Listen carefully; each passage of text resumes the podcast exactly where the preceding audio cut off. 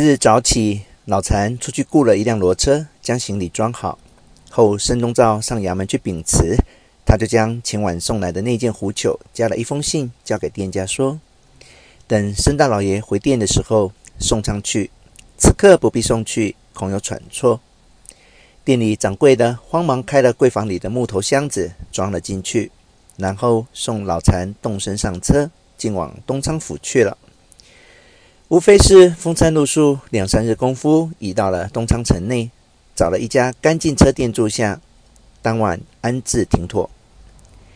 次日早饭后，便往街上寻觅书店，觅了许久，始觅着一家小小书店，三间门面，半边卖纸张笔墨，半边卖书，遂走到卖书这边柜台外坐下，问问此地行销是些什么书籍。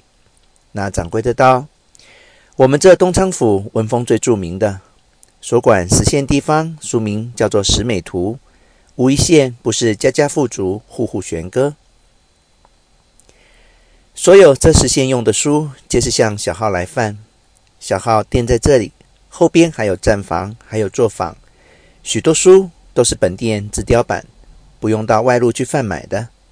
您老贵姓？来此有何贵干？老陈道。我姓铁，来此访个朋友的。你这里可有旧书吗？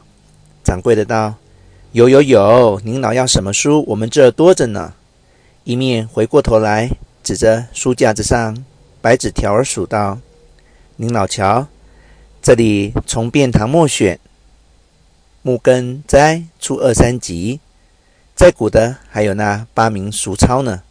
这都是讲正经学问的。要是讲杂学的。”还有《古唐诗和解》《唐诗三百首》，这要高古典，还有古文释义，还有一部宝贝书呢，叫做《信礼经义》。这书看得懂的，可就了不得了。老残笑道：“这些书我都不要。”那掌柜的道：“还有还有，那边是阳宅山药、鬼戳脚、渊海子平、诸子百家，我们小号都是全的。”济南省城那是大地方，不用说。若要说黄河以北，就要算我们小号是第一家大书店了。别的城池里都没有专门的书店，大半在杂货铺里代卖书。所有方圆两三百里学堂里用的三百千钱，都是在小号里贩得去的。一年要销上万本呢。老残道：贵处行销这三百千千，我倒没有见过，是部什么书？怎样销得这么多呢？掌柜的道：“哎，别哄我吧！我看您老很文雅，不能连这个也不知道。这不是一部书，三是三字经，百是百家姓，千是千家文。那一个千字呢，是千家诗。这千家诗还算一半是冷货，一年不过销百把布，其余三百千就销得广了。”老陈说。难道四书五经都没有人买吗？他说：“怎么没有人买呢？四书小号就有，诗书易三经也有。若是要《礼记》《左传》呢，我们也可以写信到省城里捎去。您老来访朋友是哪一家呢？”老残道：“是个刘小慧家，当年他老太爷做过我们的朝台，听说他家收藏的书极多。”他刻了一部书，名叫《纳书营》，都是宋元版书。我想开一开眼界，不知道有法可以看得见吗？掌柜的道：“柳家是俺们这儿第一个大人家，怎么不知道呢？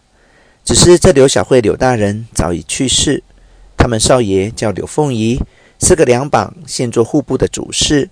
听说他家书多得很，都是用大板箱装着，只怕有好几百箱子呢。”对，在个大楼上，永远没有人去问他。